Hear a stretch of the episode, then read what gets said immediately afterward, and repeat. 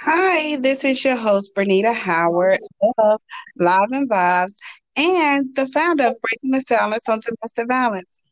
We come to you tonight with our host to bring awareness on domestic violence. We have two of our we have two of our board members. We have a chairperson, and we also have our board chair. Ms. Trawana, can you introduce yourself to the people? Sure. Hi, I'm Trawana Harper. I'm the chairman of Breaking the Silence on Domestic Violence. I am a mother of two, a grandmother of three. I also work for Services for the Blind here in Pitt County and also a survivor of domestic violence. And Miss Alicia, can you introduce yourself to the people? Yes, hi, I'm Alicia Eaton. I'm a mother of three.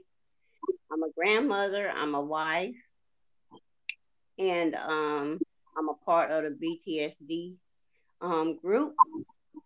And um, I'm here because I've seen domestic violence happen, and I'm passionate about helping as much as I can with people. Awesome, awesome, awesome, ladies. It's so awesome that you took time out of your busy day to join me to spread awareness. And not only are we just going to talk about domestic abuse, which is domestic violence, we're also going to talk about emotional abuse. And I thank you, ladies, so much for, you know, like I said, just taking time out today so we can bring awareness to the people who listen to our Live and Vibe podcast. All right, let's get this um party started. Well, this is really not a party, but let's get this awareness started. Mm-hmm. So, Miss Trawana, can you tell our viewers what domestic violence is? Sure. Um, domestic violence is a pattern of in, inter, ooh, excuse me, internally violent and controlling behavior used against a family member, or a dated intimate partner to gain power and control over that person during and or after a relationship. Domestic violence is also known as family violence, intimate partner violence, and or dating violence. Wow. So in order for it to be considered domestic violence, they had to be an intimate partner. So I know you do a lot of research um, for the organization and you do a lot of research on your own so you can be the best um, chairman that any organization can have. So I'm not going to put that out there because they might try to take you from us. No. so um, we know that you've done a lot of research. And so during your research, what did um, we know that it's a domestic violence law in North Carolina could you tell us what that law is or you know just give us some some information on it? Okay. All right. Basically the domestic violence law is um, when a person intentionally cause or attempt to cause bodily harm putting the victim or member or the victim's family or household in fear, imminent fear of bodily danger, um, and committing any of the type, any sexual related crimes against the victim also. Okay. So any form of abuse, um, sexually or physical, you know, the law really covers them, you know, so they can um, they can find themselves being arrested pretty much, right? Yes, that is true. Okay. So a lot of times domestic violence, you know, comes from a form of emotional abuse. And so Miss Alicia, we know that you've been researching emotional abuse and get, giving the people the information they need. So, can you tell us? Let's talk a little bit about emotional abuse. What is and what is not emotional abuse? But before we can we go into different scenarios, can you tell us what emotional abuse is? Emotional, excuse me. Emotional abuse is like um a person is the behavior that may result in psychological um, trauma, including anxiety, um, chronic depression, or PTSD, post traumatic stress disorder. And um, emotional abuse is not physical, it's more so an intimidating emotion. So anything that deals with your emotion, like verbally, um, non-verbally, intimidation, different things like that. It yeah. you know, it plays on your emotions. Yeah. So I kind of want I like you guys know that I like giving scenarios because if people are like me, I can hear you talk all day, but until I have a scenario, it don't really resonate that I'm going through abuse. You understand? Because if he had to hit me, slap me, kick me, whatever, or rape me, it, it's not abuse. You know, that's how most people think. But abuse is abuse, and sometimes it comes in different forms. And so that's why we decided to talk about emotional abuse tonight. So, um, let's just make it clear to our um to our listeners. So, say you and a friend are hanging out or whatever, and your friend has her phone, and uh-huh. for whatever reason, she has just zoned you out. And so she's just typing, typing, typing, and you've been there like talking to her. She's really not responding. It's because, you know, she's in the middle of her text or whatever she got going on. And so you finally say, Hey, do you hear me? And she said, No, what what did you say? You know, and she realized that she screamed at you and then she toned it back down. Is that considered emotional abuse? No, it's not. Okay. So say for instance, you and your husband is together and um, there's never a peaceful conversation. Whenever he's talking to you, he's hysterically screaming at you, or you know, vice versa. You are hysterically always screaming at him, and it's not like um, you know, it's a disrespectful scream. You know, is that emotional abuse? It is, yes. Okay. And it's not just emotional, it's also verb, you know, it's an emotional verbal abuse because mm-hmm. you guys are screaming at each other like, oh my gosh. You know, so you don't have almost like you don't have respect for each other. So, you know, I just like to make things clear so people understand if a person reacts, you know, out of the norm, mm-hmm. that's abuse. But if they're always screaming and yelling at you intimidating you, you know, making you feel belittled, then that's emotional abuse. Mm-hmm. Mm-hmm. Okay. And, um, interject too. Um, with emotional or verbal abuse, um, it's intimidating, and also it can also lead up to sexual abuse. Also. Okay. Good information that you guys have tonight. So you know, you go through emotional abuse, you know, and it might lead to, you know, physical abuse, like you said. And so a lot of people don't understand that.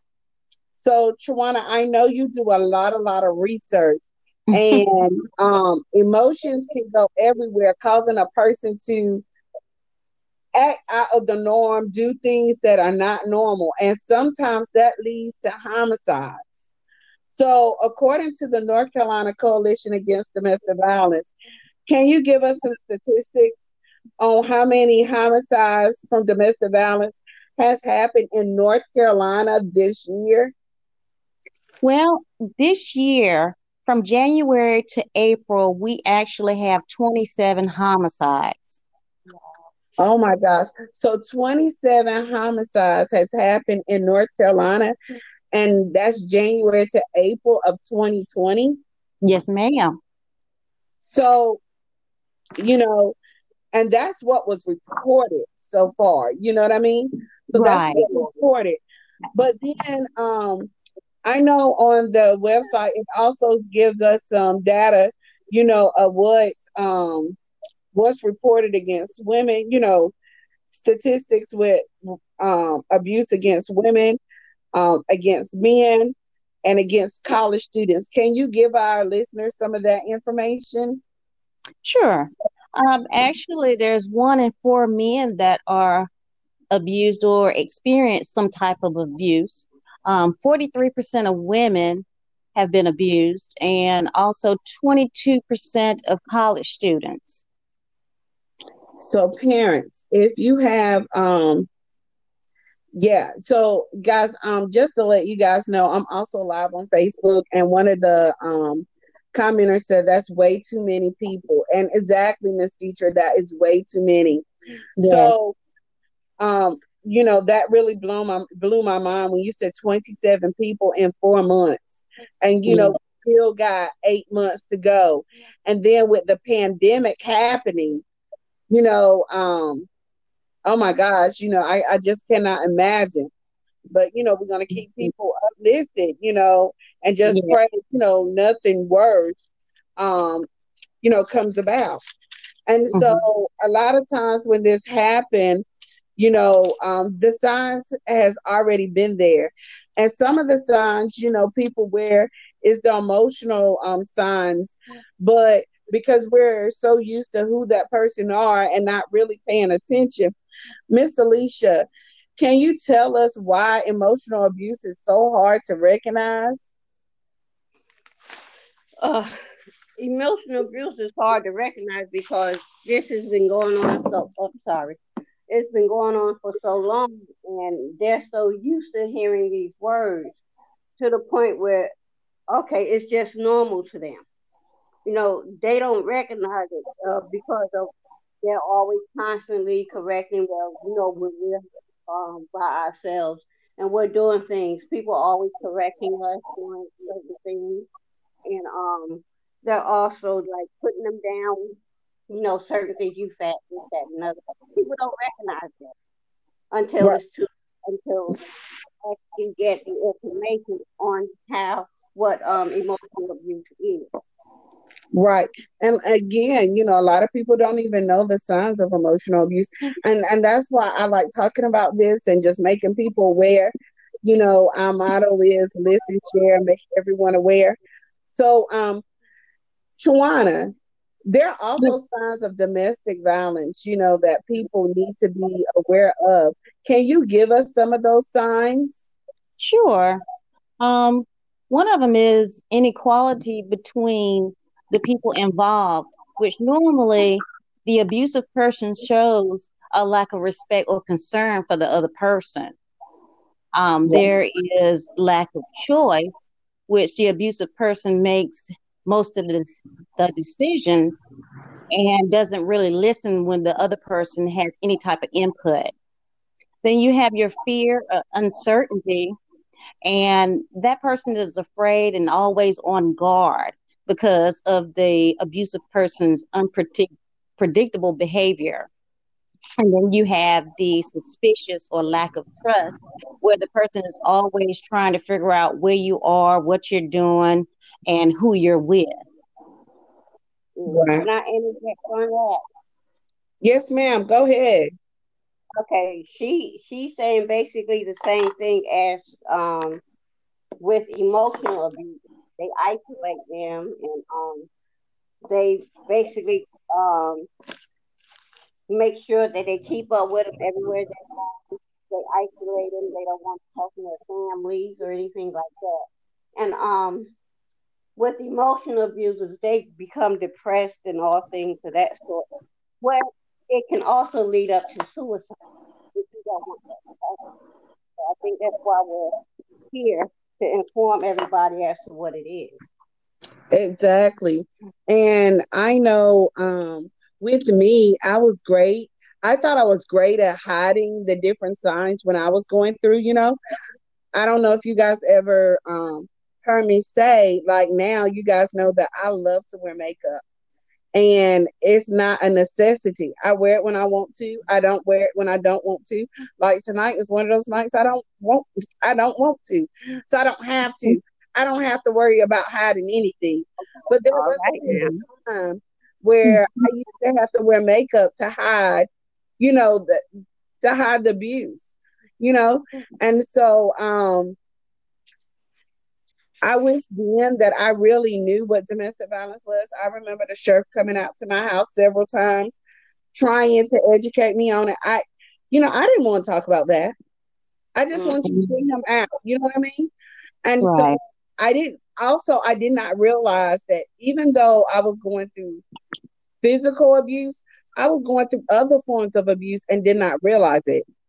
And so, um, now that I, I sit back and I think, and Shawana, this question is going to be for you, and mm-hmm. you know, why some victims choose not to leave an abusive relationship. Why do they stay? A lot of times, fear is a big reason why most people stay. And I can understand that firsthand. You're just scared to leave. And sometimes it's the only form of love they understand so they think it's okay when it's really not. Right. And for me um you said fear. Fear was one of my issues but my story is a little different from a lot of people you know and this is where i think that i'm blessed. Not only did i have my life but a lot of people walk out because of financial abuse. They they're scared to leave because their finances is not right well, mine was a mm-hmm. little different. I had the money, I just didn't know I had the money because I would work and my money went into our bank account, but I didn't have any control over our bank account. Now I got a two hundred dollars. I was even working. I got in several um, car accidents, and it half of them happened because you know, I was probably leaving, you know, trying to get away from him. And so had several car accidents and different things like that. So that money, um, in the state of North Carolina, I was 18, 19 the first time I had a um, car accident. And because I was married, my husband had to go with me to my attorney's office to sign the paperwork. So guess what happens? When the check comes, it comes in both our names. I didn't have any control over the finances, but what he done was deposit the checks into our bank account. Mm. So each mm. month I would get a $200 allowance. Now, remind you, not only did I have my money from my car accident sitting, you know, in this account, I also had my paychecks going there. Now, this is what a lot of people don't, you know, did not know, but a $200 allowance sound like, okay, but guess what? A hundred dollars of that went on makeup to cover when he would abuse me. Mm. Mm. So not mm. only was it, you know, not only, you know, I know some victims stay because of fear, and, and fear is a, a major factor. And um, you know, not being loved. You know, feeling that's the only way to be loved is to deal with that. But in my situation, a little different. The craziest thing was when I left, you know, I had to go to the bank and only to find out that I still have money, like money, money, you know. So um, it wasn't like, you know, he had me feeling as if we had nothing. But I have no control over finances. And this is why it's so important. I would say to any young lady, if you get married, learn the finances. Because I had no control over the finances, did not know how to pay a bill, did not know mm-hmm. anything. And I was wow. scared to leave and have money in the bank. Wow. Can I say something? Yes, ma'am. We have to realize too women we are emotional, but men are are are, are mechanical. Mean okay when a, when an abuser meets an abusee, the first thing they do they're gonna groom to pull them in, and they're gonna um say all the sweet things and give them all the sweet nothings that they always wanted to hear to pull them in. And once they get them in, that's when the abuse starts. Mm-hmm. One trick uh, uh, and will mess them up, and they'll um they'll start um emotionally abuse, abusing them, and physically, verbally, non-verbally, all and financially. They go through all those things. They mm-hmm. do. And then they'll take you on a honeymoon period where they make you feel like it's your fault. You made them do it, this, that, and the other. But no, it's in them. And not only that, you know, um, so I remember, you know, going through the physical, the financial, everything. And so, you know, um, family, you know, the sheriff, I, I tell I tell you guys that the sheriff, when they would get the call from my house, didn't even have that they knew exactly where to go. That's how much the police was called to my house during that time. So mm-hmm. I remember one time getting brave enough to go take out a protection order. Tawana, mm-hmm. can you share with the um, the listeners what a protection order is? And you can put this in as as broad as layman terms as possible, so everybody understands. Well, basically, a protective order is a piece of paper to supposedly prevent future acts of domestic violence from happening. But it doesn't always work that way. That's when we see the stalking. And a lot of times that's when the homicides happen. Because yes. now they feel like they're losing their power. They feel like they're losing their control.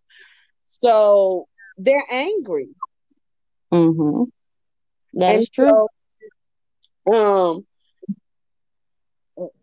we kind of know their next move, but we don't realize what happened if when we take out a protection order.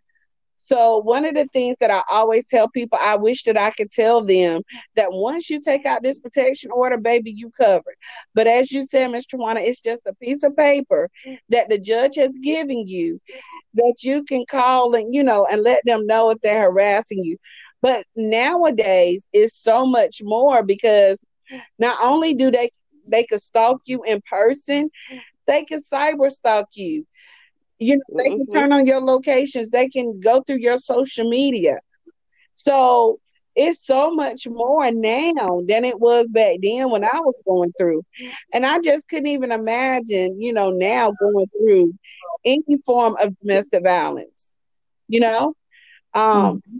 Because if you have social media, they can track you. If you have a smartphone, so you have to be careful. You you you really do. And so, um, Tawana, our last question is for you. Mm-hmm. Um, have we we know that you're a survivor of domestic violence.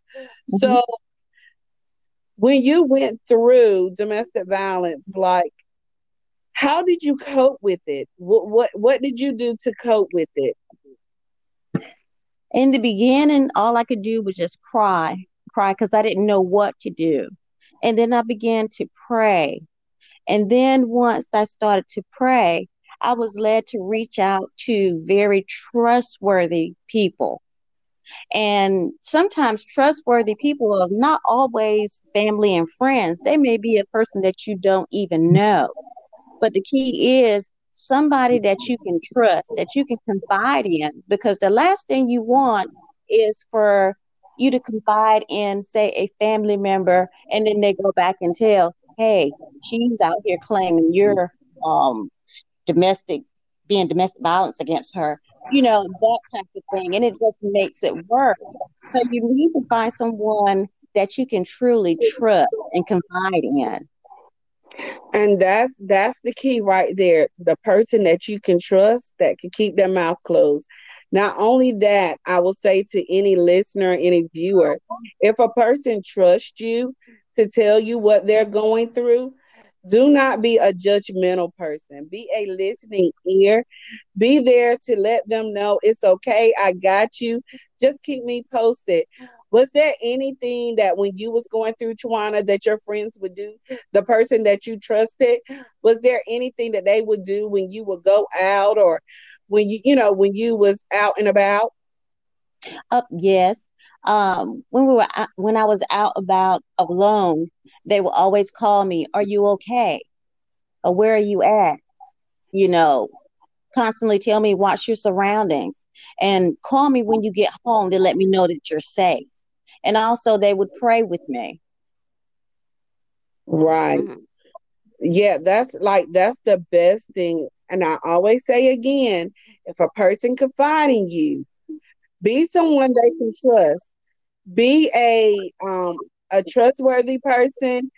Be a a listening ear. Do not be a running mouth and a judgmental person. They don't need that. It's going through enough as it is. So even after you went through, you went through and then um you got out of this situation, you know, you covered it how you could, you got out, your friends was there for you. After you got out and got yourself together, did you seek any um counseling? I did. I did once I financially got myself situated. I did seek um, counseling, and that did help a lot. So I, I heard you say financially got yourself together, but let me um, let the viewers know and the listeners know if you cannot afford counseling when you go through domestic violence, it is so many different organizations out there that can help you and direct you. Where you know, do not do not ever feel that you're alone. Don't feel shame. Don't feel guilty. Just know it's people out there that can direct you to the right resources or have the resources on hand to give you get you the help you need.